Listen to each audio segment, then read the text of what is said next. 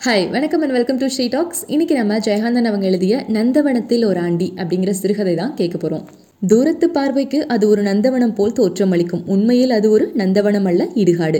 பச்சை கொடிகள் பற்றி படந்த காம்பவுண்ட் சுவரால் நாற்புறமும் சுற்றி வளைக்கப்பட்ட அந்த இடுகாட்டின் மேற்கு மூலையில் பனை ஓலைகளால் வேயப்பட்ட சின்னஞ்சிறு குடிசை ஒன்று இருக்கிறது. அதில்தான் ஆண்டி வசிக்கிறான். குடிசைக்கு முன்னே வேப்ப மரக்கிளையில் கட்டி தொங்கும் தூளியில் அவன் செல்ல மகன் இருளன் சுகணத்திரை புரிகிறான். அதோ அவன் மனைவி முருகாயி வேலியோரத்தில் சுள்ளி பொறுக்கிக் கொண்டிருக்கிறாள். ஆம் ஆண்டிக்கு மனைவியும் மகனும் உண்டு. அவன் பெயர் மட்டும்தான் ஆண்டி. அவன் இருக்கும் அந்த இடம் தூரத்து பார்வைக்கு தான் நந்தவனம்.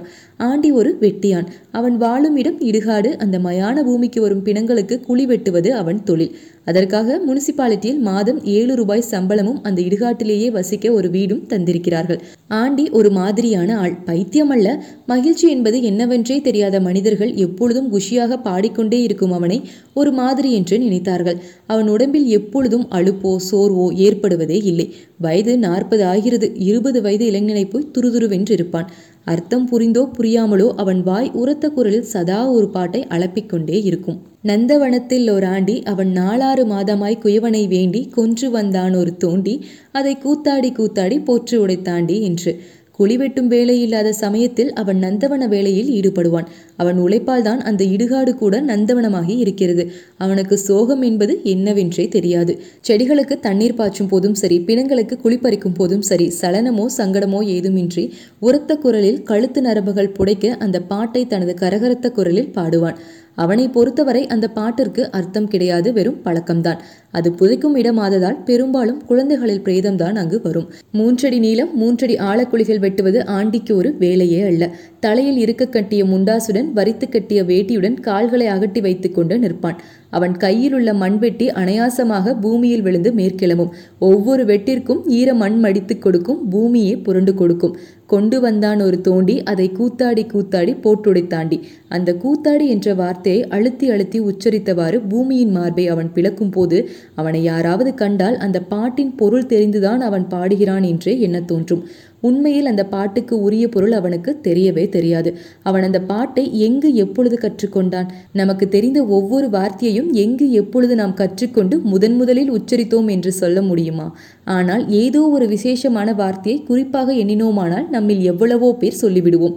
ஆண்டி இந்த பாட்டை எப்பொழுது எங்கு முதன் முதலில் கேட்டான்? சற்று நினைவு கூர்ந்தால் அவனால் சொல்லிவிட முடியும். அதை பார்ப்போம். ஒரு நாள் காலை கயிற்றுக்கட்டலில் உறக்கம் கலைந்து எழுந்த ஆண்டி தன் கண்களை கசக்கிவிட்ட பின் கண்ட காட்சி அவனுக்கு ஆச்சரியமாய் இருந்தது.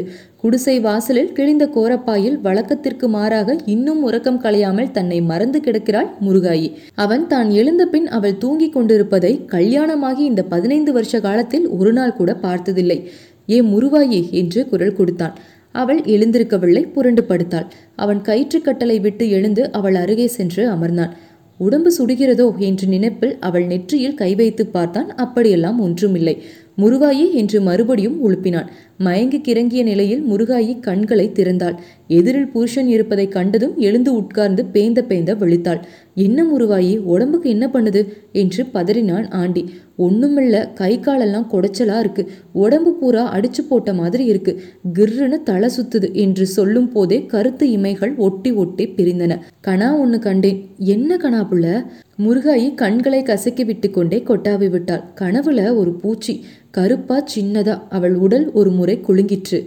ம் என்னாச்சு? சொல்லும் போதே திரேகம் சிலுக்குது மச்சான். அந்த கரும்பூச்சி நவுந்து வந்து என் கை மேலே ஏறிச்சு. ஏறின உடனே அது மஞ்சளா மாறிடுச்சு தங்க நிறம். அப்படி ஒரு செழிப்பு செழிச்சுது. அது என் கையில் வந்து குந்திக்கிட்டு என்னை தின்னுடு என்னை தின்னுடுன்னு சொல்லுச்சு. அப்படி தின்னுடு தின்னுடுன்னு சொல்லிக்கிட்டு என் கையை கொறிக்க ஆரம்பிச்சுது. எனக்கு என்னவோ புத்தி குழம்பி போய் ஒரு ஆவேசம் வந்துடுச்சு. சி இந்த அழுப்பு பூச்சி வந்து என்ன தைரியமாக நம்மக்கிட்ட தின்னுடு தின்னுடுன்னு சொல்லுது பார்த்தியா நம்ம திங்க மாட்டோங்கிற தைரியம் தானேன்னு நினச்ச மச்சான். உடம்பெல்லாம் கூசுது. அந்த பூச்சியை ரெண்டு விரல தூக்கி பிடிச்சி வாயில் போட்டு கசாமுசான்னு மென்று சாப்பிட்டேன் மச்சான். என்று அவள் சொல்லி முடிக்கவில்லை. குடலை முறுக்கி கொண்டு வந்த ஓங்கரிப்பு பிடரியை தாக்கி கழுத்து நரம்புகளை புடைக்க வைத்தது தலை கனைத்தது மூச்சு அடைக்க கண்கள் சிவந்தது.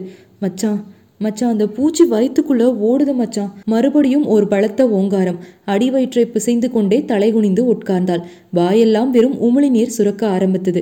மச்சான் வயிற்றுல பூச்சி என்று அவள் கூற ஆண்டி புரிந்து கொண்டான். அவன் உடல் முழுதும் இன்பக் கிளுகிழுப்பு ஓடி பரவியது. பதினைந்து வருஷமாய் வாய்க்காதது. எத்தனையோ காலம் நினைத்து நினைத்து பார்த்து ஏமாந்து ஏமாந்து இல்லை என்ற தீர்க்கமான முடிவில் மறந்தே போன பெண் உடலை குலுக்கி குடலை முறுக்கி ஓங்கரித்தாள் முருகாயி. ஆ அதுதான் அதேதான் முருகாயி அதேதான் ஆண்டி சிரித்தான். குத்திட்டு தலை குனிந்து உட்கார்ந்திருந்த முருகாயை உடலோடு சேர்த்து அணைத்து கொண்டு ஆண்டி சிரித்தான். அதுதான் புள்ள அதுதான் என்று சந்தோஷமாக சிரித்தான். பலத்த ஓங்கரிப்புடன் வந்த சிரிப்பை தாங்க முடியாது தவித்தாள் முருகாயி. மச்சான் வயிறு புரட்டுதை தாங்க முடியலையே ஐயோ என்று பதறினாள். சும்மா இருப்பில் நம்ம வடிவேல் வைத்தியர்கிட்ட போய் ஏதாச்சும் மருந்து வாங்கிட்டு வரேன் என்று மேல் துண்டை உதறி தோல் மீது போட்டுக்கொண்டு கிளம்பினான் ஆண்டி. முருகாயே சிரித்தாள். ஏய் சும்மா தானே இருமச்சான் யாராவது சிரிக்க போறாங்க. நீ படுற அவஸ்தைய பார்க்க முடியல பிள்ளை. நீ ஏன் பார்க்கற? அந்தால தள்ளி போய் நின்னுக்க என்று அவள் கூற ஆண்டி மனசுக்குள் கும்மாளமிடும் மகிழ்ச்சியுடன் இடுகாட்டின் கேட்டருகே நின்றான். அப்போதுதான் அந்த சாலை வழியே சென்ற காவிதரித்த பண்டாரம் ஒருவன் தன்னை மறந்த லயத்தில் அந்த பாட்டை பாடியவாறு நடந்தான். நந்தவனத்தில் ஓராண்டி ஆண்டி அவன் நாலாறு மாதமாய் குயவனை வேண்டிக் கொண்டு வந்தான் ஒரு தோண்டி. அதை கூத்தாடி கூத்தாடி போட்டுடைத்தாண்டி. இதுவரை அனுபவித்தறியாத ஒரு புதிய உணர்வில் மகிழ்ச்சியில் லயத்து தன் நிலை மறந்து நின்ற ஆண்டியின் மனதில் தாளலயம் தவறாமல் குதித்தோடி வந்த அந்த பாட்டின் ஒவ்வொரு வார்த்தையும் ஆழமாய் பதிந்தன. அதை பதிய வைப்பதற்காகவே பாடுவது போல் அந்த பண்டாரம் அந்த நான்கு வரிகளை திரும்ப திரும்ப பாடிக்கொண்டே நடந்தான். அன்று முதல் தன்னை அறியாமல் ஆண்டியும் அந்த பாடலை பாடி குதிக்க ஆரம்பித்தான். நந்தவனத்தில் ஓர் ஆண்டி என்று. ஆயிரக்கணக்கான மனித உடல்கள் மாண்ட பின் புதையுண்ட அந்த மயான பூமியில் ஒரு மனிதன் பிறந்தான். ஆண்டிக்கு ஒரு மகன் பிறந்தான். தாயின் கருவில் அவன் ஜானித்த அந்த நாளில் பிறந்த குதூகலம் ஆண்டிக்கு என்றும் மறையவில்லை. பொழுதெல்லாம் தன் செல்வ மகனை தூக்கி வைத்துக்கொண்டு கூத்தாடினான். நூற்றுக்கணக்கான குழந்தைகளின் சவங்களுக்கு குளிப்பறித்த ஆண்டியின் கரங்கள் தன் செல்வ மகனை மார்போடு அணைத்து ஆறத் தழுவின. தனது மகனை மார்புற தழுவி மகிழ்ந்த ஆண்டியின் கரங்கள் ஊரார் பிள்ளைகளின் சவங்களுக்கு குளிப்பறித்தன ஊராரின் புத்திர சோகம் அவனுக்கு புரிந்த இல்லை. ரோஜா செடிக்கு பதினம் போடும் சிறுவனைப் போல பாட்டு பாடிக்கொண்டே குளிப்பறிப்பான். அருகில் இருக்கும் அந்த பச்சை சிசுவின் பிரேதத்தை பார்த்தும் அதே பக்கத்தில் பீறி வரும் அழுகையை அடக்கி கொண்டு நிற்கும் அந்த தகப்பனை பார்த்தும் நெஞ்சில் ஈரமில்லாமல் பசையில்லாமல் பாடிக்கொண்டிருக்கானே. சி இவனும் ஒரு மனிதனா? அதனால் தான் அவனை எல்லோரும் ஒரு மாதிரி என்று சொல்ல ஆரம்பித்தார்கள். குளிப்பறித்து முடித்த பின் நேரே தன் குடிசைக்கு ஓடுவான். தூளியில் உறங்கும் இருளனை தூக்கி வைத்துக்கொண்டு கொஞ்சுவான் கூத்தாடுவான். அந்த மகிழ்ச்சிக்கும் குலுகலத்திற்கும் பாட்டிற்கும் கும்மாளத்துக்கெல்லாம் காரணம் இருளந்தானா? இரண்டு ஆண்டுகளுக்கு பின் எத்தனையோ பெற்றோரின் ஆனந்தத்துக்கு கனவுக்கெல்லாம் புதைக்குழியாய் இருந்த அந்த இடுகாட்டில் மரணம் என்ற மாயை மறந்து ஜனனம் என்ற புதரில் மட்டும் லயத்து குதித்து கொண்டிருந்த ஆண்டியின் ஆண்டியின் சொல்ல என்ன இருக்கிறது? இருளன் ஒரு நாள் செத்துப்போனான் பாடியிருந்து வாடியிருந்து வரம் கேட்டு காத்திருந்து தவமிருந்து காலம் போன ஒரு நாளில் எதிர்பாராமல் நினைவின் நம்பாசை கூட அறுத்து போன ஒரு காலமற்ற காலத்தில் வாராமல் வந்து அவதரித்து ஆசை காட்டி விளையாடி கனவுகளை வளர்த்த இருளன் எதிர்பாராமல் திடீரென்று இரண்டு நாள் கொள்ளையிலே வந்து போனது போல போய்விட்டான்.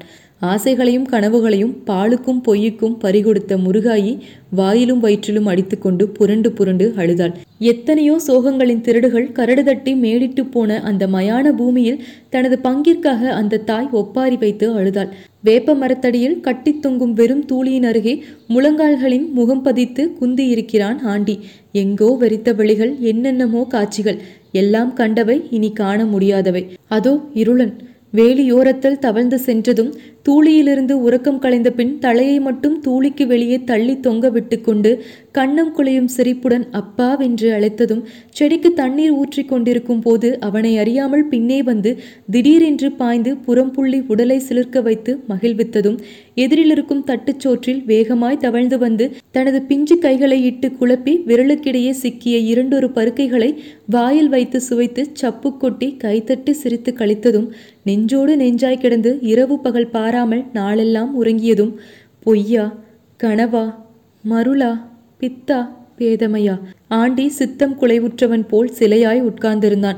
இருளன் தவழ்ந்து திரிந்த மண்ணெல்லாம் அவன் தொட்டு விளையாடிய பொருளெல்லாம் அவன் சொல்லிக் கொஞ்சிய சொல்லெல்லாம் ஆண்டியின் புலன்களில் மோதி மோதி சிலுக்க வைத்துக் கொண்டிருந்தன. அதோ குடிசையினுள்ளே அந்த சிறு பாலகனின் சடலம் ஊதி பிடித்து கிடக்கிறது. வாயிலும் கண்களிலும் ஈக்கள் மொய்க்கின்றன. நெற்றியில் சாந்து போட்டு கருத்துப்போன இதழ்களிடையே பால்மணம் மாறாத இளம் பற்கள் மின்னித் தெரிகின்றன.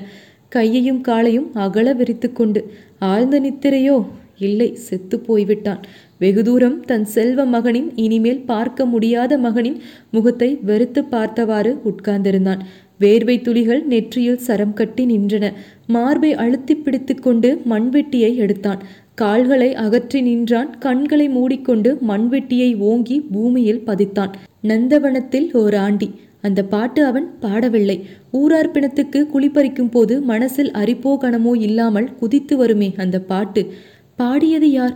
மீண்டும் ஒருமுறை மண்வெட்டியை உயர்த்தி பூமியை கொத்தினான். நந்தவனத்தில் ஓராண்டி ஆண்டி. மீண்டும் அந்த குரல். யாரது? புலன்களையெல்லாம் அடக்கிக் கொண்டு மீண்டும் மண்வெட்டியால் பூமியை வெட்டினான். மீண்டும் ஒரு குரல். நந்தவனத்தில் ஓராண்டி ஆண்டி அவன் நாலாறு மாதமாய் குயவனை வேண்டி. ஐயோ அர்த்தம் புரிகிறதே. ஆண்டி மண்வெட்டியை வீசி எறிந்துவிட்டு திரும்பி பார்த்தான். தூணை பிளந்து வெளிக்கிளம்பிய நரசிம்ம அவதாரம் போன்று பூமியை புதைக்குழி மேடுகளை பிளந்து கொண்டு ஒரு அழகிய சின்னஞ்சிறு பாலகன் வெளிவந்தான். கைகளை தட்டி தாளமிட்டவாறு ஆண்டியை பார்த்து சிரித்துக்கொண்டே பாடியது சிசு. நந்தவனத்தில் ஓர் ஆண்டி அவன் நாலாறு மாதமாய் குயவனை வேண்டி கொண்டு வந்தான் ஒரு தோண்டி அதை கூத்தாடி கூத்தாடி போட்டுடைத்தாண்டி. குரல்கள் ஒன்றாகி பளவாகி ஏகமாகி சங்கமித்து முழங்கின. அந்த மயான பூமியில் எத்தனையோ காலத்திற்கு முன் புதையுண்ட முதற் குழந்தை முதல் நேற்று மாண்டு புதையுண்ட கடைசி குழந்தை வரை எல்லாம் உயிர் பெற்று உருப்பெற்று ஒன்றாக சங்கமித்து விம்மி புடைத்து விகசித்த குரலில் மழலை மாறாது மதலை குரலில் பாடிக்கொண்டு கைத்தாளமிட்டு அவனை சுற்றி சுழனின்று ஆடின. வான வெளியெல்லாம் திசை கெட்டு தறி கெட்டு திரிந்து ஓடின. ஆண்டி தன்னை மறந்து வாய்விட்டு சிரித்தான். அதோ அவன் இருளனும் அந்த பாலகர் நடுவே நின்று நர்த்தனம் புரிகிறான் தாளம் போடுகிறான் பாட்டு பாடுகிறான். என்ன பாட்டு தெரியுமா? நந்தவனத்தில் ஓர் ஆண்டி. அடைத்து புடைத்து நெருக்கிக் கொண்டு ஓடும் சிசுக்களின் மகா சமுத்திரத்தில் தன் இருளனை தாவி அணைக்க ஓடினான். இருளனை காணோம் தேடினான் காணோம். இருளனை மட்டும் காணவே காணோம்.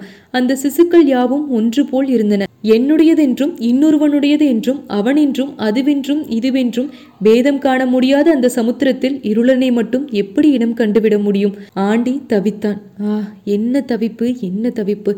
பன்னீர் மரத்தடியில் பிள்ளையின் பிணத்தருகே முகம் புதைத்து வீழ்ந்து கிடக்கும் ஆண்டியைக் கண்டு பதறியடித்து கொண்டு ஓடினாள் முருகாயி. அவனை புரட்டி நிமிர்த்தி மடிமீது வைத்துக்கொண்டு கதறினாள். அவன் விழிகள் மெல்ல திறந்தன. தெய்வமே அவனுக்கு உயிர் இருந்தது அவன் சாகவில்லை. இன்னும் கூட அவன் அந்த நந்தவனத்தில் தான் வாழ்கிறான். ஆனால் முன்போல் இப்போதெல்லாம் பாடுவதில்லை.